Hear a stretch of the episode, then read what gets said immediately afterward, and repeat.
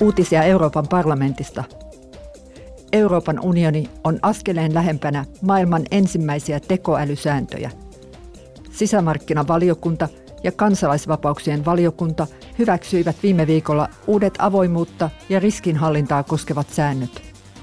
MEPPien tavoitteena on varmistaa, että tekoälyjärjestelmiä valvovat ihmiset ja että järjestelmät ovat turvallisia, avoimia, syrjimättömiä ja ympäristöystävällisiä – MEPit esittivät tarkistuksissa myös biometrisen valvonnan ja tunteen tunnistuksen kieltoa.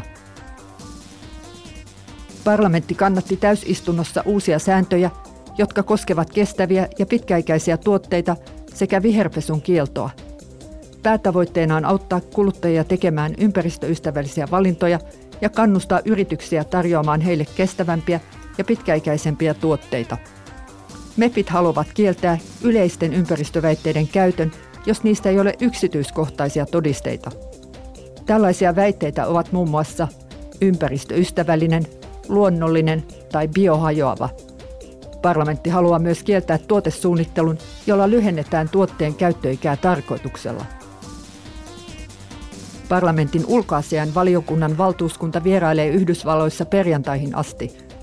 Matkan päätavoitteena on käydä poliittista vuoropuhelua Yhdysvaltain hallinnon sekä kongressin kanssa – Kokoukset pidetään Washington DCissä sekä Wisconsinissa, joka on vaaleissa suuntaan näyttävä vaankieli osavaltio. Uutiset toimitti Euroopan parlamentti